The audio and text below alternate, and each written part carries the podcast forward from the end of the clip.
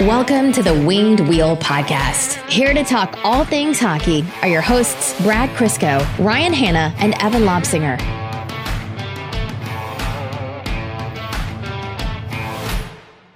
Evan, your grand plans for doing a Winged Wheel podcast, Hot Ones, and you've been championing this for a long time.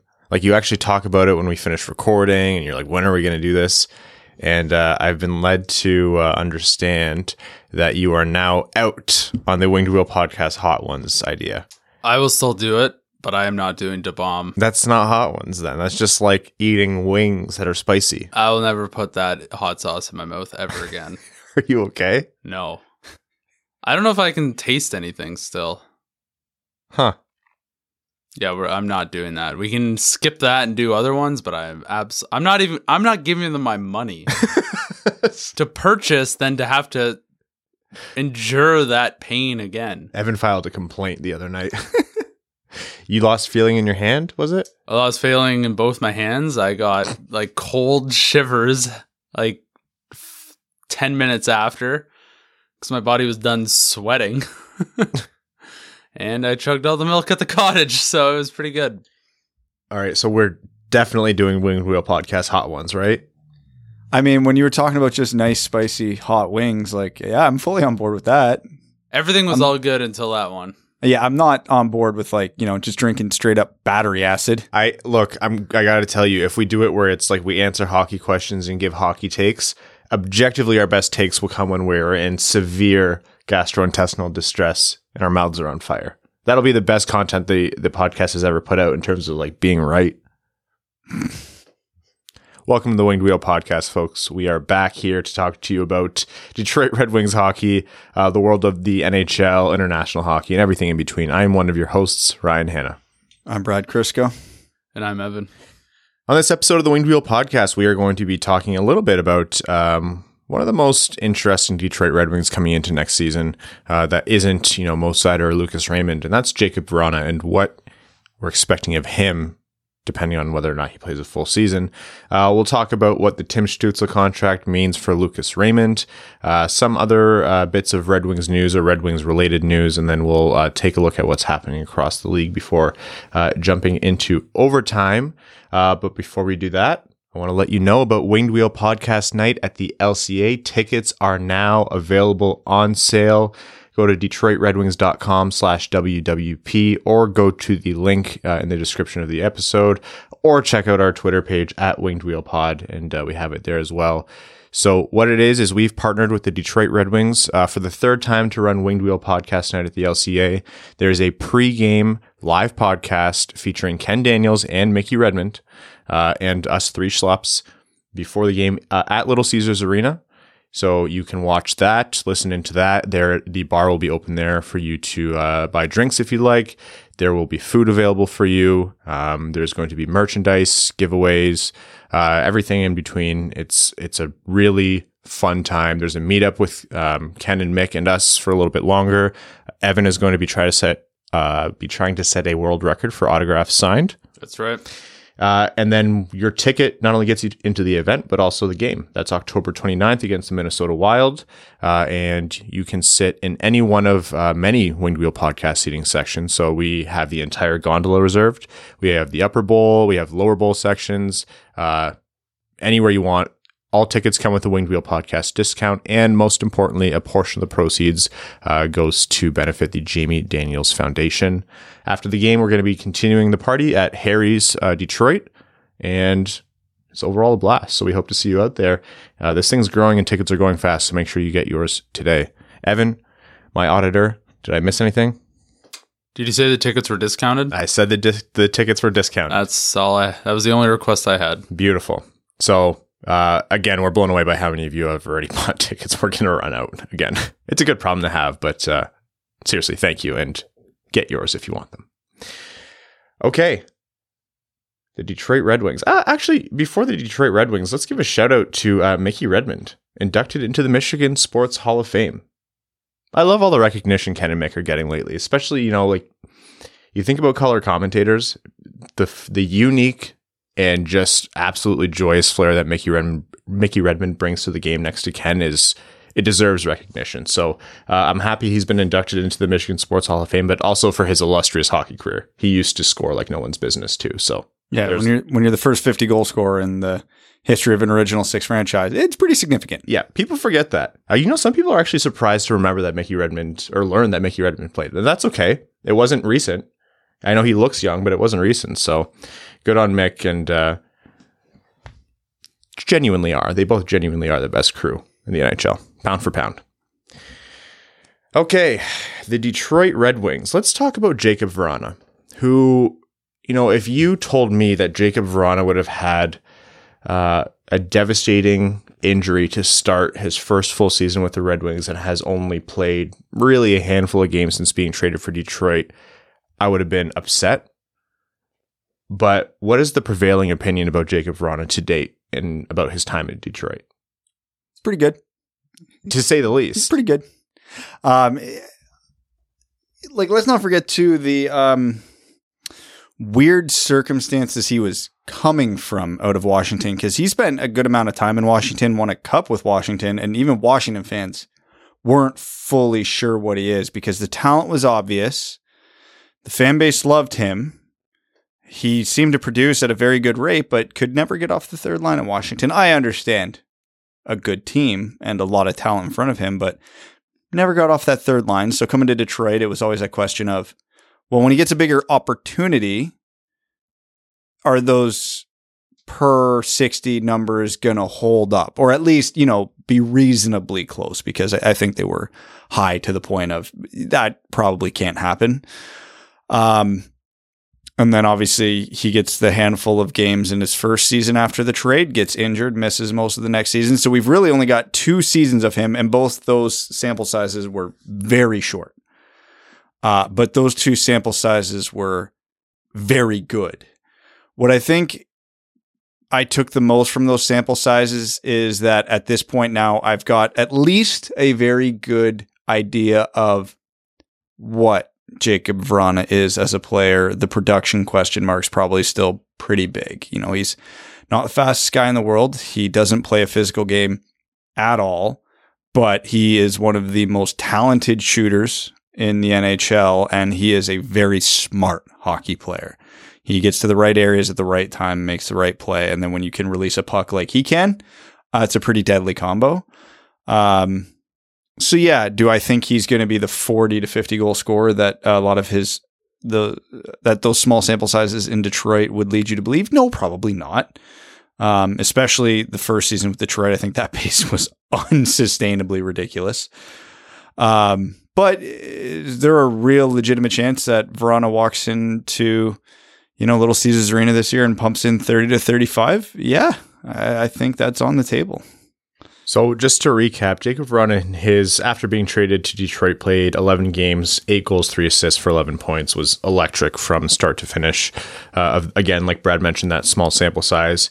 And uh, the next season, you know, played was late to training camp uh, because of you know international players coming in and COVID and flights and everything. A lot of players came in late.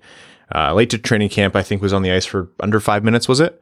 Took a hit, separated his shoulder, you know, messed up his shoulder, needed surgery, and was out, and only played 26 games. But in those 26 games, scored 13 goals and added six assists for 19 points. So missed a whole season essentially from being rusty and recovering from surgery, and still um, produced, like Brad said, at probably something that should be unsustainable. But hey, he's in the limited time he's been here, he's shown quite a bit. Um, he had an interview with 32 Thoughts uh, in their little European media tour there, and he talked about this offseason. He's working on his speed and he's working on his uh, adding some weight to, to make sure he's adding some muscle and some strength. So if he had to focus on a couple parts of his game, is let's stay on the ice more, you know, not get injured so often. It's a tough league to play in, so that's good. And like you said, Brad, if he needs to work on his foot speed, then at least he's cognizant of that. So Yeah, like the biggest key to success for Jakub Vrana is staying healthy. yeah, And if he can do that, I think he's got all the chance of success this year, either playing with Dylan Larkin or Andrew Copp. So that's should be focus number one for him. Yeah, it's interesting to note with those numbers too. He's basically spent no time with Larkin.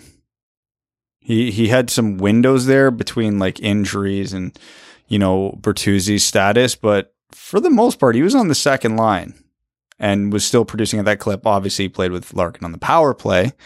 Um, but man, you know, whoever he ends up playing with this year, I, I don't know if there's a way you break down this roster where his line mates aren't going to be a dramatic upgrade over what he's played with in his what is it 37 games so far Yeah, he's like you mentioned, Evan. His his best ability next season that he needs to work on is availability.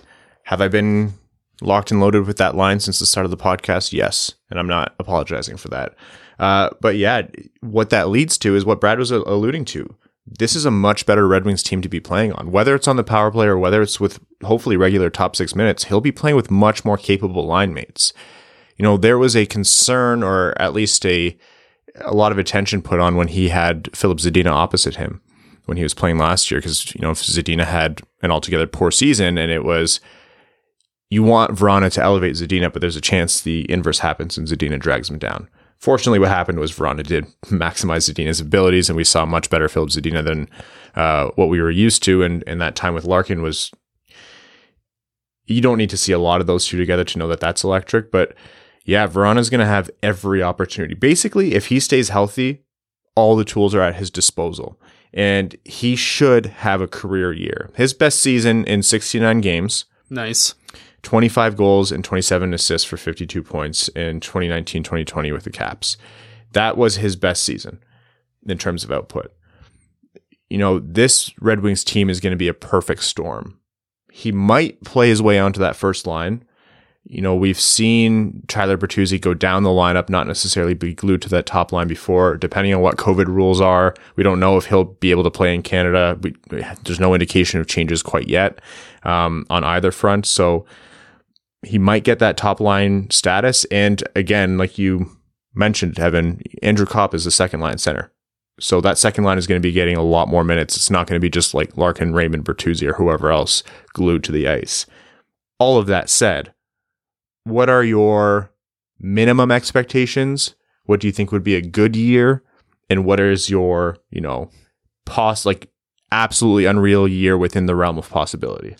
Well, I put my baseline at that 1920 season with Washington because again, that was on the third line. He's going to get a bigger opportunity here, a lot more minutes, and you know, just the natural improvement of a hockey player over time. And craziest realm with what's in the realm of at least possibility. I mean, it's only 37 games, but he's been scoring at basically a 50 goal clip with the Red Wings. So, you know, I'm not holding him to that sample size and I'm not holding him to that pace, but he's been doing it. So it's within the realm of possibility. Like anybody who says it's not possible is lying to themselves just because, again, for basically a half a season sample size, that's about where he's been. Yeah, just uh, 46 and a half goals essentially is his pace. Exactly. So, yeah, that that's very much within the realm of possibility. Again, not what I expect, but I would say somewhere between that 25 and 50 mark are all in play, and I would consider all of them good depending on context. We'll we'll know more once we know who Jakub Vrana is primarily playing with, right? Um, there are other players who will benefit more from his playmaking ability, which again I think is pretty significantly overlooked because he's such a uh, flashy shooter. Um, so I like using that season, that Washington season, Brad, as a benchmark 25, 27 for 52. I think that, I think if Vrana can just come through and, and put 25 goals in, anything else in, in terms of the assist column isn't just like moot or, or only a bonus, but yeah, 25 25 would be good. I think that's provided a full season. That's what you would hope to see from Vrana. I think a good season and, you know, where you can walk away saying, wow, Vrana's great. Uh, and I'm really happy as a Red Wings fan. I don't think it's too high of expectations to say 35 goals. He's going to get significant power play time. As long as he stays healthy, he'll have the line mates to do it and they can move him around the lineup. So it's not like he's the only shooter on Detroit. I think 35, I think 35 30 for like 65 to 70, 70 points. 35 goal mark is fair. And yeah, I, I would say 45 goals would be the, let's not write him down. Let's not pencil him in for that, but it wouldn't be crazy to see him in the uh, NHL, you know, goal scoring race for a pretty f- significant term into the season. Yeah, I mean, for me, it's it all comes down to how long he remains injury free. I wouldn't bet any money that he would play. He'll play all 82. So I'd say anywhere, you know, 25 to 35 goals is very comfortable. Um, he could very well pop off for more than that. Um, so in terms of total points, it doesn't really matter to me. I, I think if he gets 25, 35 goals and contributes equally in some facet in terms of assists, then he's doing some playmaking as well. So if he's somewhere around, I don't know, 60 to 70 points, I think that's an excellent season. He has a cap hit right now of uh, $5.25 million. And he has one more season after 22 23. So, two more years left on his contract. He'll be 28 years old at the end of it. When the Red Wings traded for him, they were on a different trajectory than they are now. And that has been aided by not just, you know, the incredible amount of free agents that Steve Yzerman has brought in in the past few months, uh, but also by the phenomenal seasons of Moritz Seider and Lucas Raymond, which have accelerated the rebuild by a year, two years, depending on who you ask. I personally was saying I think Vrana will be traded by the end of his contract, just based on the Red Wings trajectory at the time. I'm not so sure of that now.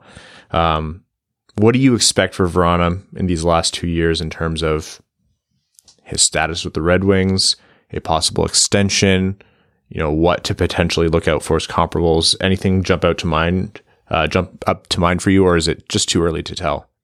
Yeah, I can't even form a coherent thought based on 37 games on that one right now. Um, two years gives them a ton of time to figure it out um, because he's not even eligible for an extension till next summer. So, you know, this season's obviously going to go a real long way. And Steve Yzerman doesn't, he's not afraid to make hard decisions. So, if uh, coming near the end of that second season, the Red Wings still aren't in the playoffs yeah, they're going to have a really good idea what Vron is by that point, you would think. So they're either signing something or he's gone. I I don't think the Red Wings in 2 years are going to be at the point where just keeping guys for the sake of keeping guys and then letting them at the walk at the end of the contract is going to be an option yet. So um my mind they've got about a year and a half to figure it out and then something's going to have to happen, but with what we've seen, yeah, there's I can't give a good opinion on that yet. Based on all of our expectations, you know, all of us said, yeah, minimum 20 to 25 goals. Well, 25 goals would put him as the third leading goal scorer on the Red Wings last year. And I think, Brad, you and I both said 35. Evan, I'm sure you, you, you mentioned something higher as well. Basically, we're all expecting, and, and, a lot of Red Wings fans are expecting Jakub Vrana to be the premier goal, score, goal scorer on the Detroit Red Wings. We are expecting him to lead the Red Wings in goals, barring – you know, Larkin or Raymond or Bertuzzi just netting a ton more, or you don't know what Perron's going to do, of course, or, or Copp. But if you're expecting this guy to be your leading goal scorer and he's going to be an unrestricted free agent at age 28, you have a lot of other things to answer between now and then, including Larkin, including Bertuzzi. Uh, you know, you're going to have to start looking at what you're going to do with Raymond and Seider and then Filip Hronek is going to be a, a RFA with arb rights that same year. Too early to tell is fair, and I I'm going to say not so much because of the performance, like you mentioned, Brad, but just because the rest of the cap structure has to come in, and the performance of the team as well. You know, let's say the Red Wings come in and they're a better team, but it still looks like this makeup, this DNA isn't quite it, and they are just going to need something else Vrana is going to be the main piece in my mind that's dangled in front of people, other teams. Him and Bertuzzi, depending on what Bertuzzi's contract status is. So I'll say it's, I'll call it 50 50, whether or not is on this team in, in 2024, 2025. Well, he'll be looking to make that last big pay payday. So I think the Red Wings need to identify who the core pieces are and resolve those first, unless he is part of that core. otherwise, this season and the part of next will be the big indicator of what Jakub Vrana's worth is. If he pops off and you're like, well, we can't afford this contract, someone's going to want that guy at the trade deadline or slight or before. So they've got lots of outs, which is nice. Yeah, there's no guaranteed path here. And you know what? If Vrana's going in there and popping in 40 goals, in You probably want to keep him yeah, you, you you generally want to keep 40 goal scorers. Um, unless you're Chicago. um, it's a good point. Just do what Chicago does, which is so I know I know this is across GMs, but sign Seth Jones and then do whatever it is they've been doing. Just kind of a they they're a mess, which you love to see personally. Seth Jones, the NHL's biggest weapon to getting to the salary cap floor. No kidding. Oh, that contract is so bad. It's so bad. he wanted out of Columbus because he didn't want to do a rebuild. Well, Whoops. I mean, I wouldn't be upset if I'm making that much money. I'll tell you that. Fair. Uh, in the thing that I loved about Vrana's interview with uh, 32 Thoughts, he, he mentioned that he's, uh, it's a rare occurrence, but he actually lives in downtown Detroit, very close to the arena. And they were asking about it. He was like, yeah, I'm, I'm not a morning person. and I, uh, it's just, you know how it is. You have to be outside in the cold and it's a whole thing. So the dude literally lives near the arena because he likes to sleep and hates the cold. And I have just never related more personally to an NHL player in my life. So, in future overtime questions for this podcast, uh, which Red Wing are you the most like? My answer is Jakub Vrana. Don't need to answer it. Who's mine? Yours, Yeah. Marc Staal, former Red Wing, but definitely Marc Staal. I think I appreciate that. Yeah, I don't think it's an insult. Who's who's which current Red Wing is Evan most like? Current Current Red Wing. Bertuzzi has way too much energy, so you're not Tyler Bertuzzi. Maybe Ben Chiarot actually. I can't say I really know what Ben Chiarot is like. I have it. Rasmussen. I don't have that crazy look in my. Maybe I do. I don't know. No, you do. Rasmussen's eyes are like wide open, and yours are always half closed, Yes. as you can. But tell. Rasmussen is a man of very few words. Well, that's true. Evans And generally the biggest person in the room when he's in there. And if we're just counting this room, I know I've told I've said this quite a bit on the podcast, but whenever people in my life who who aren't hockey fans, so they don't listen or anything, uh, they ask me about you two. They're always intrigued because they're like, these two guys, you see them more than anyone who isn't your fiance. I'm like, yeah. Uh, and they ask what you two are like, and I describe Brad in detail, vivid detail, with only friendly words, I promise. uh huh. And for Evan, I'm like, think of a generic hockey player, and they're like, yeah. I'm like, yeah, that's Evan. You just look like a hockey player's hockey player. Take that as you will. I will take it as I will. You are. If I saw you in like a Bauer ad tomorrow, I'd say, yeah, that makes sense. You'd never hear from me again. You think that's you're going to be your big payday? No, it definitely not. Uh, Jakub Vrana, let us know what your expectations are for him. And it's way too early. Two two seasons left on the contract, and I think the the summary of that whole discussion is don't get hurt. it. Well, yes, don't get hurt. It's too early to tell. It's going to depend on his performance. It's going to depend on the team's performance, and basically what contract demands might be. Just enjoy the ride. I can't wait to see him hopefully play a full season and just fill that net. Let's talk about uh, Tim Stützle and his contract because I think that's Red Wings relevant. Tim Stützle extended. Actually, tell us, Brad, how they announced his extension. Okay, so this kind of to make to kind of complete the picture here. Remember way back when in the early days of the salary cap, Gary Bettman's infamous line of hockey fans don't care about the salary cap. Yeah. Yeah. Okay. Well, it turns out they really, really do. And uh, teams have not caught on to the fact yet that no, um, when you sign a player to a contract, it's good content. Lean into it. Don't just, you know, Send out the tweet. Send out the tweet without telling us AAV or anything. Red Wing social team, I love you. I know that's not your fault. No, they've been sending like the Red Wings used to not announce AAV, and now they just announce it in a tweet. Yeah. and I like that the Red Wings have actually been breaking it before reporters. I think it's hysterical. the fact they break it before reporters is good, uh, which is relevant to the story with Stützle's contract. Uh, Yeah. First off, so the I didn't watch the press conference. I don't know the purpose of the press conference, but there was a part about it was the Ottawa Senators' 30th anniversary. So they wanted to have a 30th anniversary dish, food, whatever you want to call it for in arena. So they decided on poutine.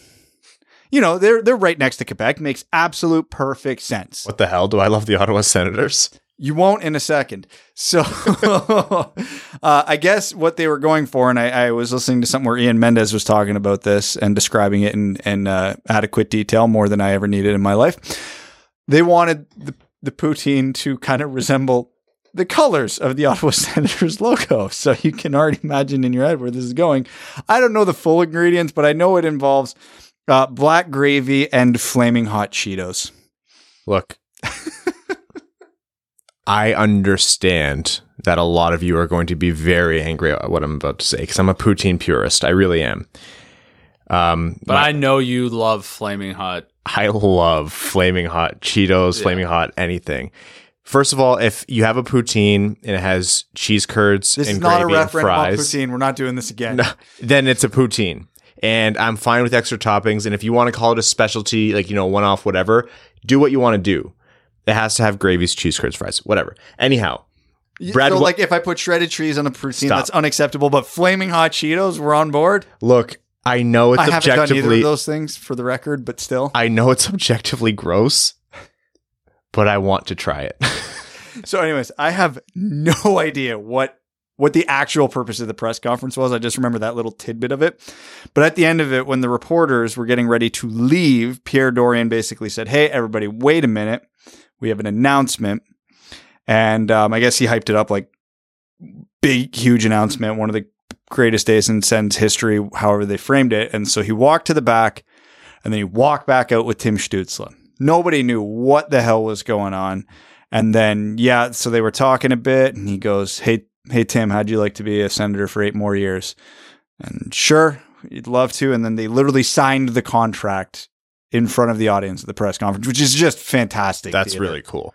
Love that. Absolutely A plus showmanship for something that fans are legitimately interested in. So make a show of it. So especially for, you know, uh, late August, early September content, bravo. Well done. The summer of Pierre continues. I'm so sorry. Flaming hot Pierre summer. Oh anyway. my god. that's right. That's right. Ryan, I need you to know if that's not the episode title, we're not friends anymore. wow, this would have been a way better day if we were a sentence podcast. so the contract that any sentence signed, podcast listening, feel free. yeah. the the contract that Stützle signed, he has one more year on his ELC, and then in 23 24, the contract kicks in. It's an eight year, $8.35 million contract, uh, limited no move clause for the last four years, all base salary, no signing bonuses, no performance bonuses, obviously. So um, that is a significant contract for uh, how old is he now? He's 20 right now. He'll be 21 when that contract starts. It'll take him to age 29. Um, and it's going to be small peanuts years six, seven, eight. It could be small peanuts if he pops off that, immediately. I like. I understand it's big money. I understand it's a lot of money, but if you had to pick certain young players who you pretty well know what they're going to be, provided something catastrophic happening. Like Stutz is one of them. I think this is a good bet by Ottawa. This is how you succeed in the NHL nowadays, unfortunately, as the risks come with it. But you look at the teams that compete year in, year out, they have one or two of those superstar level con- uh, players on very not superstar contracts. Colorado, you know, won a cup with MacKinnon on a sweetheart deal. Calgary was a top team in the West last year with Gaudreau on a sweetheart deal. Uh, Florida was one of the best teams in the East. Uh, they won the President's Trophy with Huberdeau and Barkov on sweetheart deals that they signed early, young, when they were unproven. And then you'd hope Draisaitl signed a very similar contract to Stützle with very similar production. I think Draisaitl was a year uh, had one more year of experience under his belt when he did that, and and people thought the Draisaitl one was an overpay at the time. I still can't believe that because I remember when he signed. Oh no, it. he had a very mediocre first two years, so it was kind of like he finally put together that 70, 80 point season in year three, and then Edmonton just threw the entire bank at him. So everybody thought. Now it comes off as a bargain. You want to be successful in the NHL. This is what you have to do. You have to identify who your young stars are before they get there and sign these contracts because again, it's all relative to percent of a cap. Now, you know, what was Nathan MacKinnon's six point whatever when he signed it versus Tim Stützle's 8.3 now? Percent of cap, probably pretty close, at least closer than you would think. Um, so again, yeah, if we, you know the players pay back what they owe the owners, and the salary cap starts skyrocketing, and all of a sudden, you know Tim ten percent of the cap is then only eight percent of the cap. That's a huge difference, right? Um, so yeah, I think Stützle's a, a pretty good bet to make. Um, more more sure of the Stützle bet they made than the Josh Norris bet they made, but um, if both of those pan out, they're they're laughing, and that's how you. That's honestly one of the key building blocks to building a contender in the NHL these days, and uh, you have to hit when you do it, and you have, but that means you have to take the gamble. 8.63 at the time of signing for Nathan MacKinnon versus 10.12 for Tim Stützle. So a percent and a half isn't as far as far off as people think. You're right, Brad. Yeah. But oh my God, MacKinnon signed for way less than he should have his whole career. But. MacKinnon also had a rough few years to start. Stützle, I don't think at any point has underperformed what people thought. Here's the interesting conversation, and you raised this on Twitter, Brad. What does this mean for Lucas Raymond? I think there are some key differences. Tim Stützle plays center and will play center continuing. And, you know, they talked about something that really I thought was really smart and made a lot of sense, which was Tim Stützle is now coming on to an Ottawa Senators team that is getting better. He is going to be the centerpiece of that team, and he is now surrounded by new star players like Claude Giroux and Alex DeBrincat, and you know, by all rights, everyone else around him is getting better and better. He is due for even better production, you know, barring injury or you know a little slump. Smarter to lock that in now. It's smarter to lock that in now. The cap is lower. All of that considered, what does that mean for Lucas Raymond, who came in and had, by all rights, comparable production in his rookie year to Tim Stützle? Yeah, I, I think this is almost too good of a comparison um, because what fundamentally are the differences between Lucas Raymond and Tim Stützle? Like production wise, the expected contract outside of the fact Stützle's played one extra year and is a center. They were drafted one pick apart. They're both high talent, high production forwards. Um, you know, they're both on teams that are starting, like you just mentioned, in the upswing, and the talent around them is only going to get better from this point. Yeah, I, I think, you know, if I'm Steve Yzerman and Lucas Raymond's agent, I, I next summer's negotiation should be pretty straightforward, I would think. The argument, so the argument in favor of Stützle getting that money, and maybe if Raymond doesn't get as much, is oh well, you know, Stützle plays center and Raymond doesn't. Yep. The argument Lucas Raymond and his agent might make is well, Tim Stützle in his second season put up 58 points. I in my first season put up 57 At the same age, though. At the same age, and there's a whole thing about ice time and how much exposure, et cetera, et cetera. But yeah, you're right. Like it, it's this is going to be a pretty good model, and I'm actually curious to see what other teams who have players in similar positions do. All eyes are going to be on Detroit though, because you know with Raymond and Seider both, you know, having to sign in the same season, Seider probably should come in higher.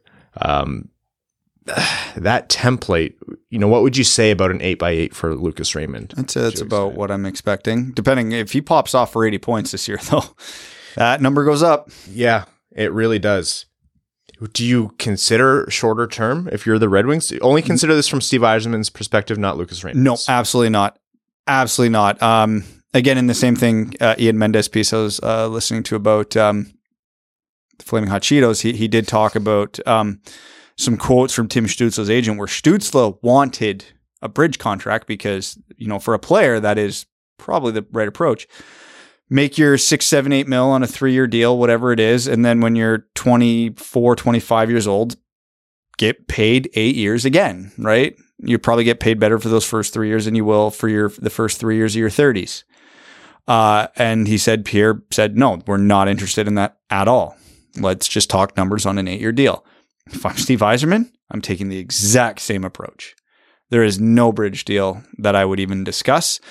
Uh, the Red Wings obviously are going to be in their window in an eight year contract extension for Lucas Raymond and Mo Seider for that. And if they're not, it means something went catastrophically wrong. So it doesn't even matter at that point, honestly. Yeah. Um, it just is maximizing trade value at that point, but I'm hoping that's not the reality we have to deal with. So yeah, if I'm Steve Yzerman, I'm walking to Lucas Raymond and going, it's going to be eight years. Let's figure out uh, the bonus structure and the AAV, and that's all we're talking about. I think One, aspect of it too is Pierre Dorion is not Steve Yzerman, so how they go about doing these deals is probably drastically different. And some people get more money out of other GM from GMs than others, and some representation of the players they get more money for their players than other agents. I think a very another key data point in all of this will be what Jason Robertson gets paid. Dallas owners in shambles right now.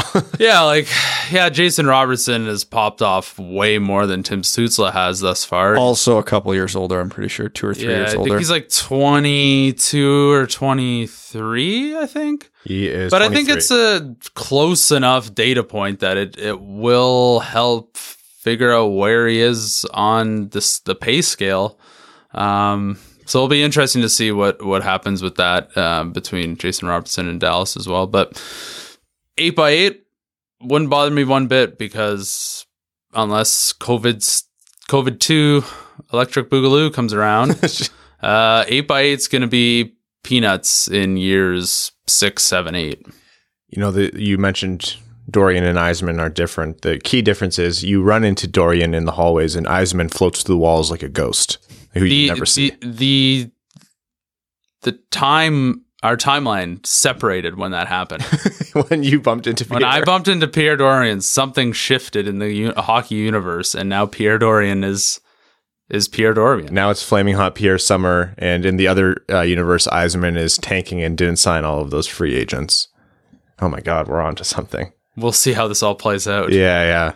Where's the- the top prospects game next year? Do we need to book a trip? Yeah, maybe just to kind of settle things. This the whole Marvel like multiverse saga is actually uh, just a cautionary tale for what's happening right now, the real world, the the Winged Wheel podcast expanded universe. Uh, the evolving hockey projection for Lucas Raymond on an eight year deal is uh, seven point six seven eight million. So, and again, that comes with the flavor of well, what's the salary cap going to be? And even the best models, which I think you know, there are some pretty good ones out there for what contract projections are. Um, it's really unpredictable because NHL revenue is so wild, and we'll see what jersey ads uh, do to things and, and how quickly they can move up that timeline for for players to repay owners. And that's why you know eight by eight isn't so scary because the cap will probably be higher, but still six, seven, eight years, no lower than that is is what I'd say for Lucas Raymond. Well, six would be the kiss of death because doesn't that walk him right to f- unrestricted free agency or maybe by one UFA year if I'm doing my math on that right? It's in One UFA year, yeah. So, um, yeah, no, you want to, you're either in it for the short term so that on the second contract you're buying a lot of UFA years or you just buy a lot of UFA years right out of the gate. One thing I'll say, and you know, we, we talked a lot about Larkin and Bertuzzi's contract le- last episode, and now Raymond's, and we're going to be talking more about Seider's. If you have two key contracts, probably the two most important contracts you have to worry about for the long term future of the Red Wings, and those are coming up in 2024, 2025. What do you need to prepare for that? Good amount of cap space now, a whole lot of cap space in 2023, 2024, and a good amount of cap space coming up again in 2024, 2025. In 2023, 2024, the Red Wings, you know, after Larkin and Bertuzzi signed are signed, it'll be different, but they do have money coming off the books. The UFA labels on cap friendly for Detroit are plentiful. It's just red straight down that column. And, and similarly for 24, 25, there are a lot of contracts coming up. It's not like none of those players will come back, but Yzerman has the flexibility he'll need. We're now approaching though, you know, that territory where we don't just say on the podcast, ah, you can sign this guy because you have an infinity cap space. You know, if you had a nickel for every time you heard one of the Winged Wheel podcast hosts say that, that's going to go away. And maybe it'll be made easier by the cap rising, but we're going to get into a situation where the cap management chops are going to have to be displayed again by Steve Yzerman and the Red Wings brass. So, getting there pretty soon. All thoughts and prayers go out to the Dallas Stars owner who just hates the fact that he has to pay a guy who's young, which is so funny to see. Okay, uh, before we move on, I do want to let you know that this episode of the Winged Wheel podcast is proudly brought to you by NordVPN. Are you missing out on a game or your favorite show because it's not available in your region? Let me introduce NordVPN. Using NordVPN in a click of a button, you can watch and browse as if you're anywhere in the world, making sure you never miss a game and can watch whatever content you'd like. No need to travel across the continent or oceans for your favorite team when NordVPN brings them right to you. With over 5,000 server options, no game or show is out of your reach. Using the link nordvpn.com slash winged wheel, you can receive a huge discount on NordVPN's cybersecurity two-year plan plus four free months. We of course all love to binge, but privacy is a big deal too. NordVPN keeps your information encrypted so you never have to worry about your IP or location getting out. And they've also doubled down on keeping you safe with their new threat protection feature. Say goodbye to intrusive website ads and malware. Even if you download an infected file, threat protection kicks in and deletes it before it makes a mess of your computer. Don't forget, there's literally no risk to you with their 30 day money back guarantee. Give it a try, and if you like it, great. If you don't, they'll issue a refund and you can pretend the entire thing never happened. Check out our special link, nordvpn.com slash winged wheel to get your subscription started today. Danny DeKeyser. Not retired. PTO with the Vancouver Canucks. Good for him. Good for Danny. Professional tryout is what PTO means for those who don't know. Uh, doesn't guarantee a contract. Doesn't guarantee that if there is a contract, it's with Vancouver. Um, it just means that a team is bringing him in. He will be part of camp, maybe a little bit longer, and they get a better look at him. He gets to stay on the ice. Look, I was all in favor for Danny DeKeyser no longer being on the Red Wings. I love the player, or I love the person. I love what he did earlier in his career for the Red Wings, um, but with injuries and surgery, and he had a really rough go of all of that. It just took out the parts of this game, his game that made him viable. So, a lot of appreciation for what he brought to the Red Wings. Candidly, happy he's not on this uh, decor, but hey, you know, if the Vancouver Canucks want to give him a shot, good for him. Maybe he can go there and, and fill in as a seventh defenseman, a veteran presence in the room. That'd be great. Could also help meet the minimum for veterans in preseason games. Yes. Remember Jussi Jokinen stint as a Red Wing? I do. Look, man, I was always a big Jussi Jokinen fan. I've always wanted Jussi. Jussi and Olli, I'm those guys were fun in the NHL. The waffles gif was just like OG hockey internet I still era. never did find out like exactly what the hell he was doing to inspire that that gif. We'll call it. There's a 30% chance that a waffle was actually floating through the air because that's the only thing that can reasonably explain his His movements in Yeah. particularly uh, lore of the ho- of hockey Twitter. or uh, some pretty potent smelling salts. Yeah, yeah. Some are no joke. Oh my god. I've almost uh like I almost fell backwards off the bench once.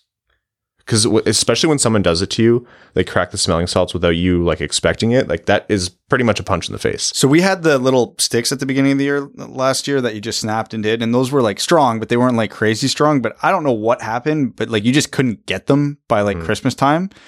So we, my team got like that little jar of smelling salts. Let me tell you, the jar is dangerous. I could hear colors after taking a, sm- a whiff of that. I, I now know what the universe smells like.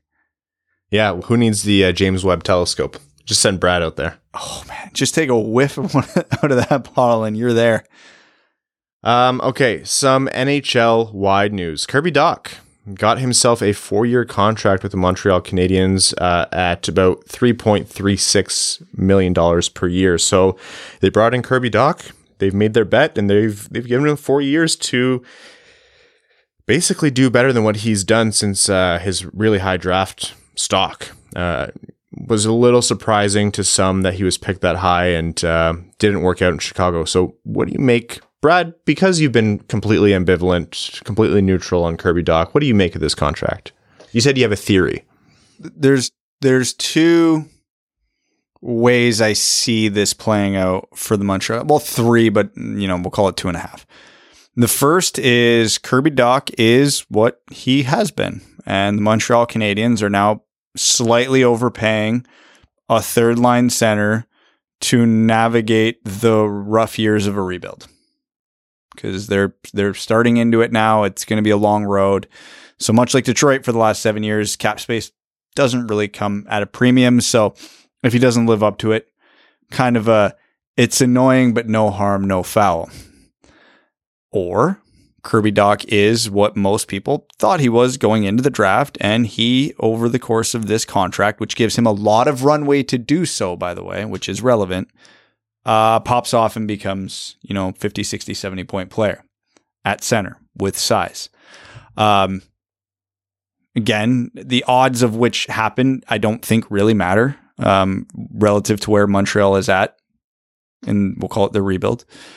Um, so if Kirby Dach does outperform this contract, and he is a let's say sixty point, highly skilled six foot four center on a pretty cheap contract, would that not get just an absolute haul in trade in the middle of a rebuild? I can't believe I'm saying this about a player playing in Montreal in front of those fans, but this is kind of the perfect place for Kirby Dach to be to, I don't want to say revive his career. It's not dead, uh, but regain his form to prove third overall wasn't that big of a mistake. I, mm, regain is also probably a little generous because he never had it. To prove the thing he's never done above junior. But yeah, like you alluded to, Brad, you know, there's not going to be a lot of pressure to perform at his first line center status, for example. There is He might play there at a default looking at that roster, but there is some talent for him that he might get some time with, and, and Montreal will get better. They're probably going to land Bedard or, or Michkov or something uh, in this upcoming draft. And yeah, he has runway. Four years. It's it's a gamble. I think it's a gamble for sure, but kind of a smart one by Kent Hughes in Montreal. It's I think you illustrated it really well, Brad. Like there's it's not a lo- it's not a win-win, but the upside is really high for Montreal and they have multiple outs. and the downside is only mildly annoying. I mean, you know, it's not unheard of for big, skilled forwards to take a lot of time to develop. I mean, before this past season, Tage Thompson's career high in goals was eight. And he's in his mid 20s. So the four years, uh, like, there's a reality here. Kirby Dach does basically nothing interesting in the next three years. And in that fourth year, it just all finally clicks for him. Not, again, the most likely scenario, but yeah, for, for a guy like Kirby Dach, it's important to have runway and to not put pressure on him to, got to do it this year, pal, at age 21.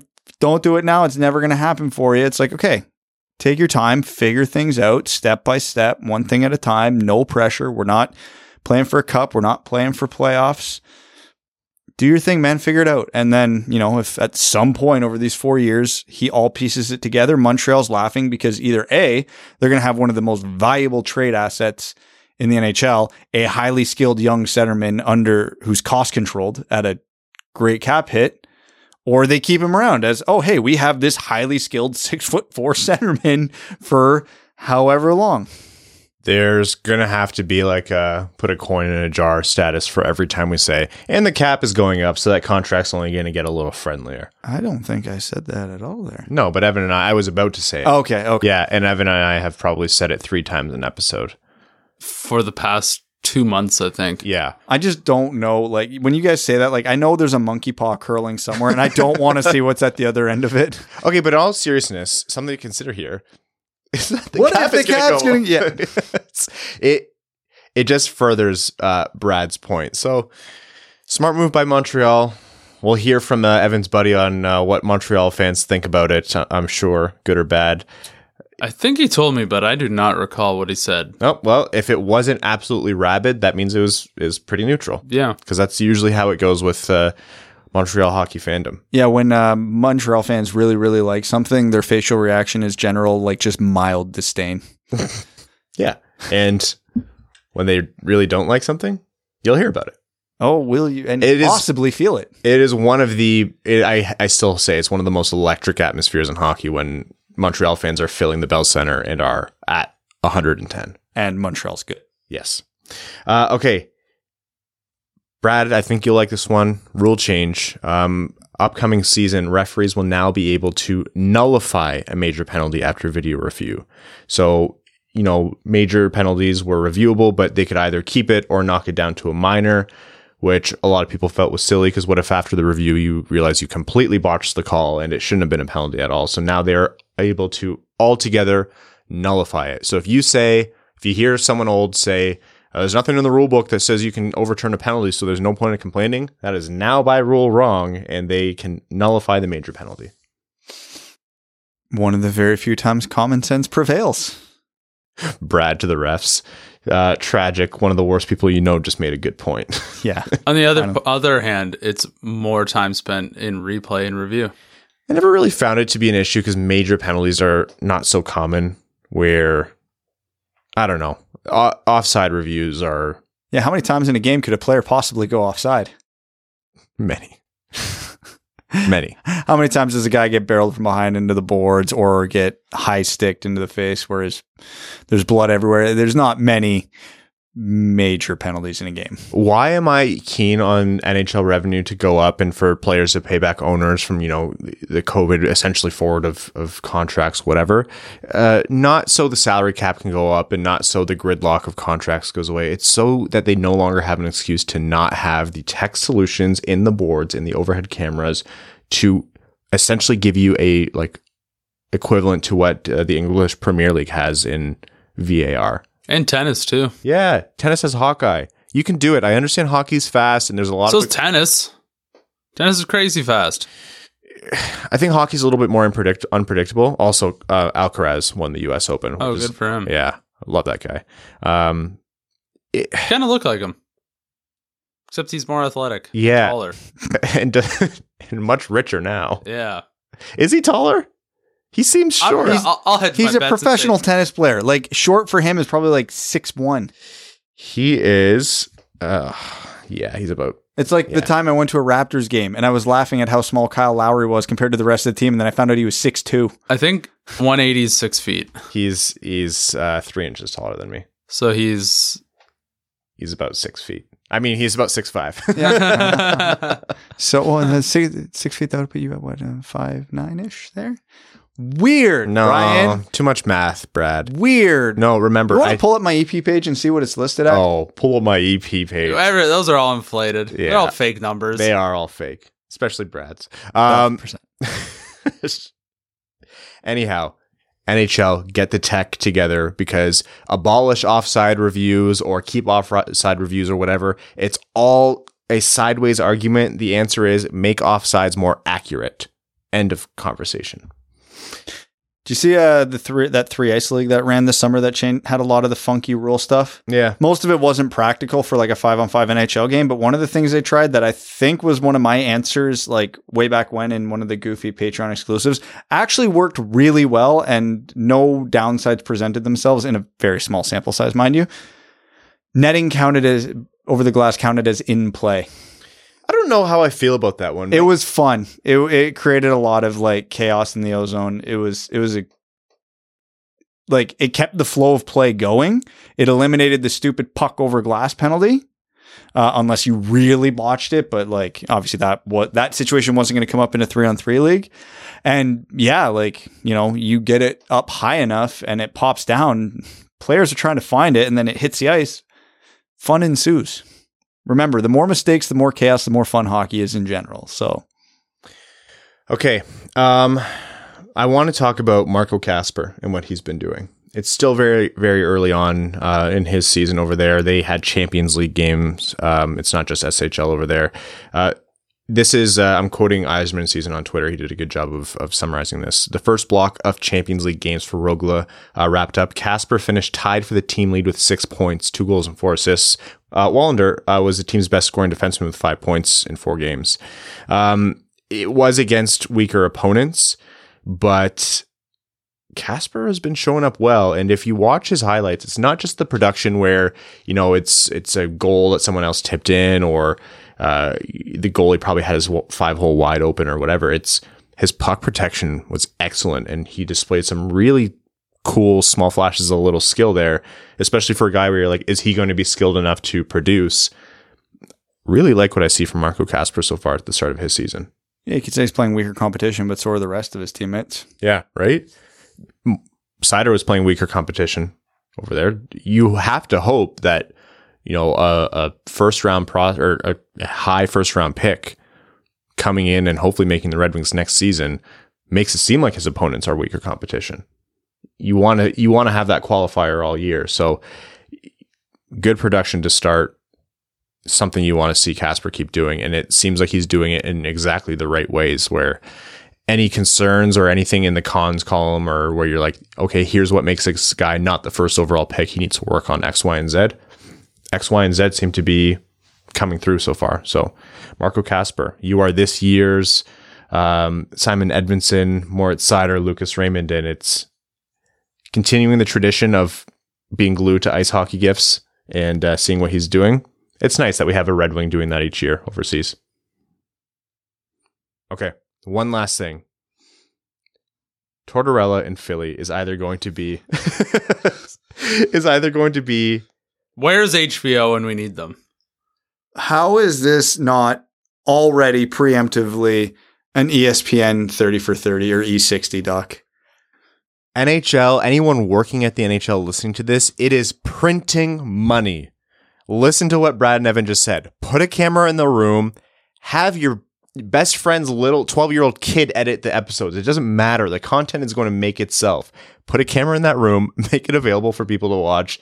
It is either going to be a resounding success of epic proportions or a, cat- a catastrophe.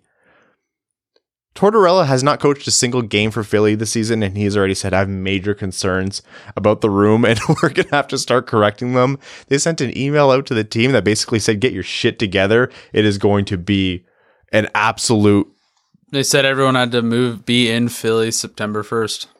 Yeah, and better be in shape for training camp. Uh, paraphrasing, of course, because it's going to be an absolute bagger the whole time.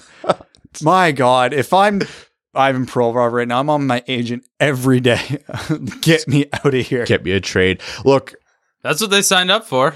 I'm they not- didn't get caught off guard by what John Tortorella was going to do. This is the MO, and that's, I think, what they Oh, this, want. is, this is what ownership and management wanted. yeah, Uh, players might not uh, reciprocate, but Torts isn't doing this if this isn't, yeah, exactly what he was recruited to do. And, you know, frankly, Philly needs it. They're a little poopy pants. like they're a bit of a joke right now. they are. They're a wayward ship with no direction. yeah, is that the players' fault though, Well, I mean, or is that more roster construct? Like, yes, it's the players' fault, but like the players aren't the ones who constructed that roster.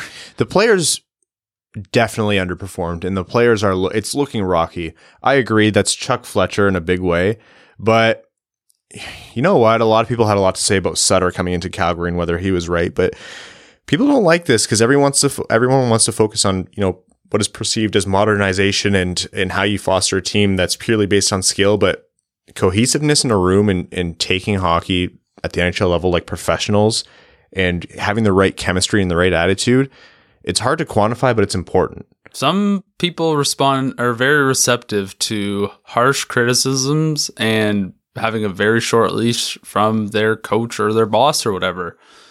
This could be exactly what they need.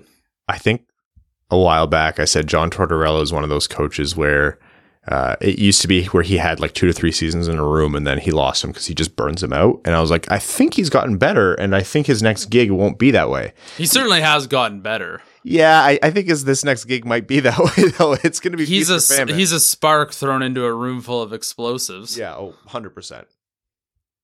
It's going to be fun. It's going to be fun. This- There'll be a lot of sound bites this year. Get a camera in that room, please. Also, to to any Philly fans listening, sorry. I think You're welcome. yeah. Circling back to Otto, anyone got any theories why Claude Giroux signed there? uh, he's always wanted to be in Ottawa. oh, yeah, right, Philly. Yeah, yeah. Good for him on getting out. Okay, uh, folks, we're going to jump into overtime here. Overtime is brought to you by our Patreon supporters, uh, patreon.com slash winged wheel podcast. Uh, before we start taking questions from them, here are some of the things that you get by joining the winged wheel podcast Patreon, the dub dub club, so to speak. Uh, you get your questions read out on air during an episode, or if not, uh, your questions still get read out in our Patreon exclusive overtime, which we um, record right after every main episode. You get access to the any Patreon exclusive episodes, which are generally weekly through the off season, and we sprinkle them in throughout the year as well. You get access to the Winged Wheel podcast podcast Discord and a new benefit this year that we are just announcing now. More details to come soon, but we have tickets to every single Red Wings game this season, and most of them are going to be going directly to our Patreon supporters. We have uh, some that we're holding off to raise some uh, money for the Jamie Daniels Foundation and some other initiatives that we're running, but every single uh, Red Wings game, there's going to be two tickets given away, and the majority of those will be going directly to Patreon supporters. More details uh, on who might win and how. All of you are automatically entered. So just by being a patron, you have a chance uh, of getting tickets to a Red Wings game. So that's just some of the benefits of being a member of the Dub Dub Club. So if you want to join, patreon.com slash winged wheel podcast. Um, and Evan will sign something for you. Allegedly, yes. Allegedly. Some people have an Evan Lobsinger autograph. Okay, uh, let's take a question here from name level sponsor, actually. Zachary Rogers says, Hey guys, first off, I'm so excited for Winged Wheel podcast night. My question is if we traded a guy like Bertuzzi, who do you think the Wings would get in return? Excluding Canadian teams, obviously. Which I wouldn't necessarily say exclude Canadian teams. Things will change at some point. Uh, but who might the Red Wings get in return? What are some examples of players or assets? Um, a good roster player, a premium prospect, and a first round pick. Does anything change about a potential Bertuzzi return? Like in a universe where they go down the path of trade, does anything change about a potential Bertuzzi return if the team is looking really competitive? Do you Define really competitive. they let's say Okay, trade deadline. Where are they in the standings? they're in a playoff spot. How much gap between them and nine? Let's say 4 points. Let's say let's let's put it this way. They could either miss or make the playoffs on the last day of the season. Are they even in the same stratosphere as the big three in the Atlantic? No. No, doesn't change a thing. You still make futures your primary. Uh, yeah, a thousand percent. You have to. You have to. Getting absolutely whacked in the first round of the playoffs uh, is not worth the haul you would get for a player like Bertuzzi. Now, Okay. if we're comfortably in a playoff spot and you're at least close enough to the teams above you that, you know, hey, there's a chance we could steal this playoff series, like we're at least in it. Okay. I I wouldn't I would still lean to trade Bertuzzi, but I would absolutely be uh, understanding of why you wouldn't. Or if they're projected to play the Leafs in the first round. But then again, it also could just you take the other approach of okay, we're obviously in a position where it's not ideal to trade him. We better figure out an extension then and kind of put wheels to the ground on that. Okay. Um, Brian Burr says, Hey guys, can't wait for the next Winged Wheel podcast night. With the prospect tournament and training camp coming up, which players do you think are not getting talked about enough, and who should we keep an eye on as we get closer to the season?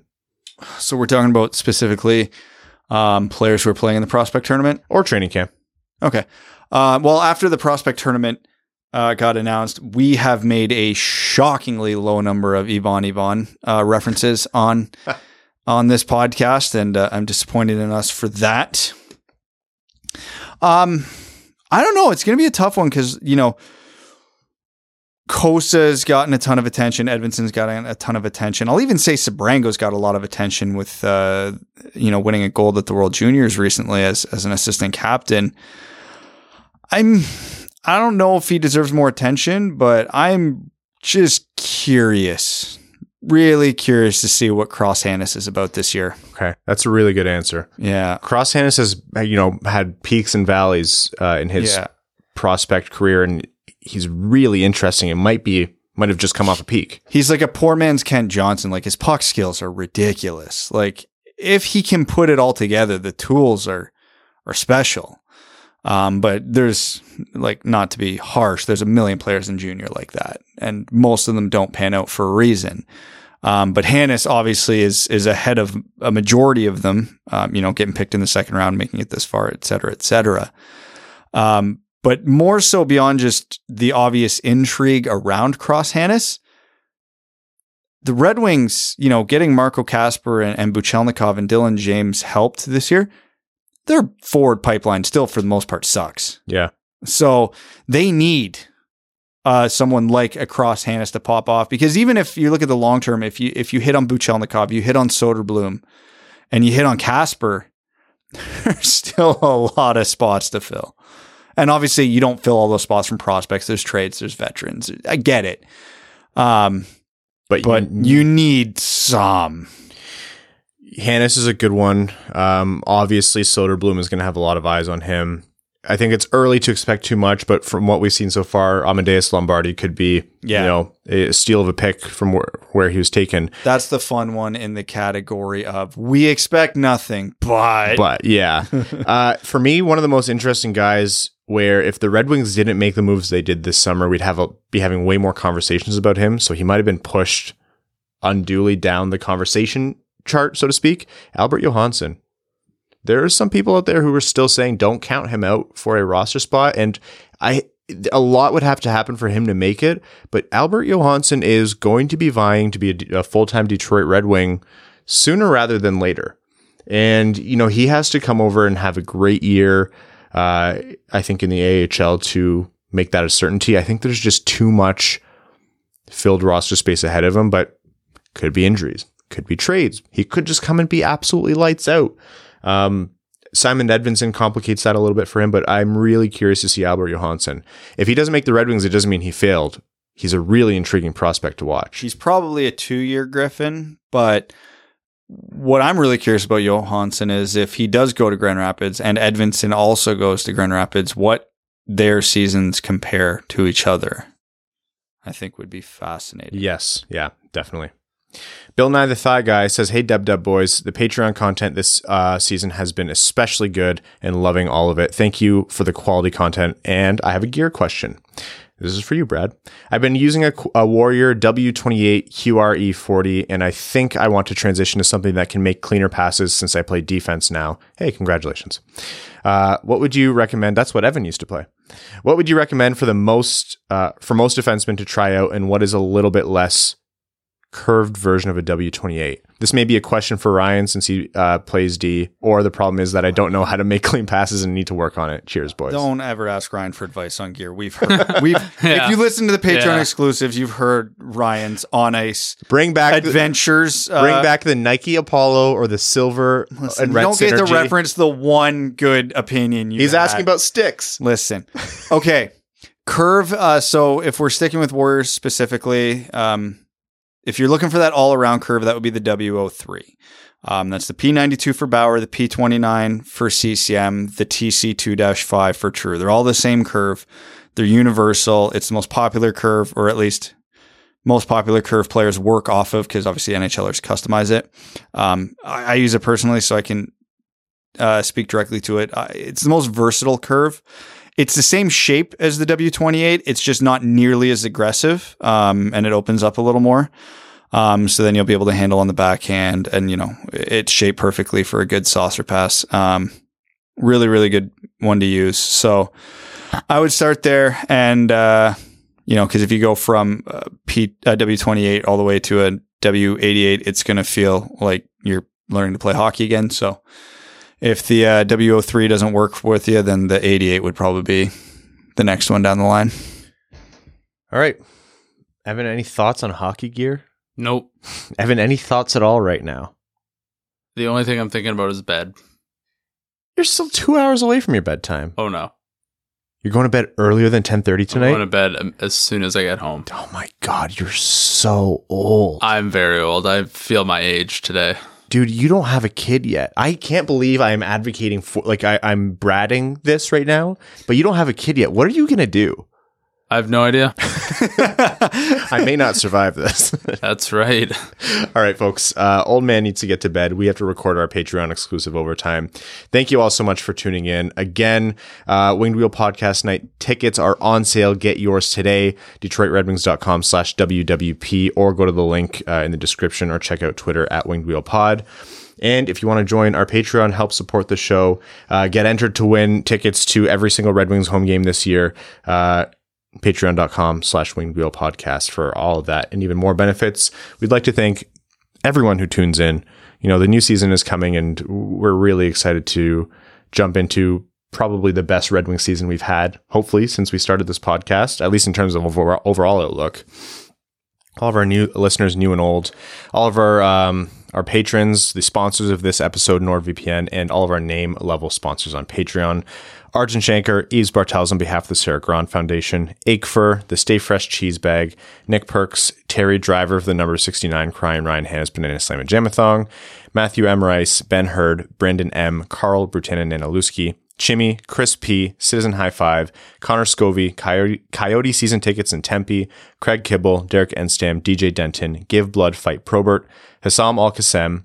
I tried so hard and got so far, but in the end, it doesn't even. As there's a drive into deep left field by Castellanos, and that.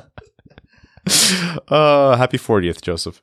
Jay Gollum, Jacob Turner, Kalen Wood, Kevin James, King Tone, Kyle Hashman, Marcus, Matt McKay, Nedeljkovic, goalie number one, Nicholas Fritz, R.A., Ryan Hanna, Ryan Hubbard, Scott Martin, the podcasting couch, Zachary Rogers, General Andy Bohan of the Cheesebag Army, Sam Bankson, Antonio Gracias, Babe Landeskog is a Stanley Cup champion, Ben Barron, Brian Vasha, Connor Leighton, Darren Fick, Dave W., Evans Three Whack, Evans Happy Meal Parking Garage, Philip Zadiz Nuts. you know, I'm actually surprised it took that long for one of those to come out. Griffey Boy, in a vacuum, it's fine. And I'm Evan. James Laporte, Jeremiah Dobo, J.M. Rapsy, John Evans, Josh Yelton, Kevin McCracken, Quaz, Logan Burgos, Matt S., Maximilian, uh, Melissa Erickson, Papa Woody, Puck Norris, Reed, Ryan Hanna, Ryan Hanna's good doppelganger, Thick Rick. Oh, my good doppelganger. That means my mother's actually proud of you. Take care, everyone. We'll talk to you soon. Thanks for tuning in to the Winged Wheel Podcast. Be sure to check out wingedwheelpodcast.com, where you can subscribe to the show on iTunes, Spotify, or wherever you get your podcasts. You'll also find links to other ways to support the show, such as Patreon, official podcast apparel, and more. And don't forget to follow the show on Twitter at Winged Wheel Pod. And of course, the hosts at Brad Crisco, at Ryan Hanna WWP, and at Hockey Town Evan.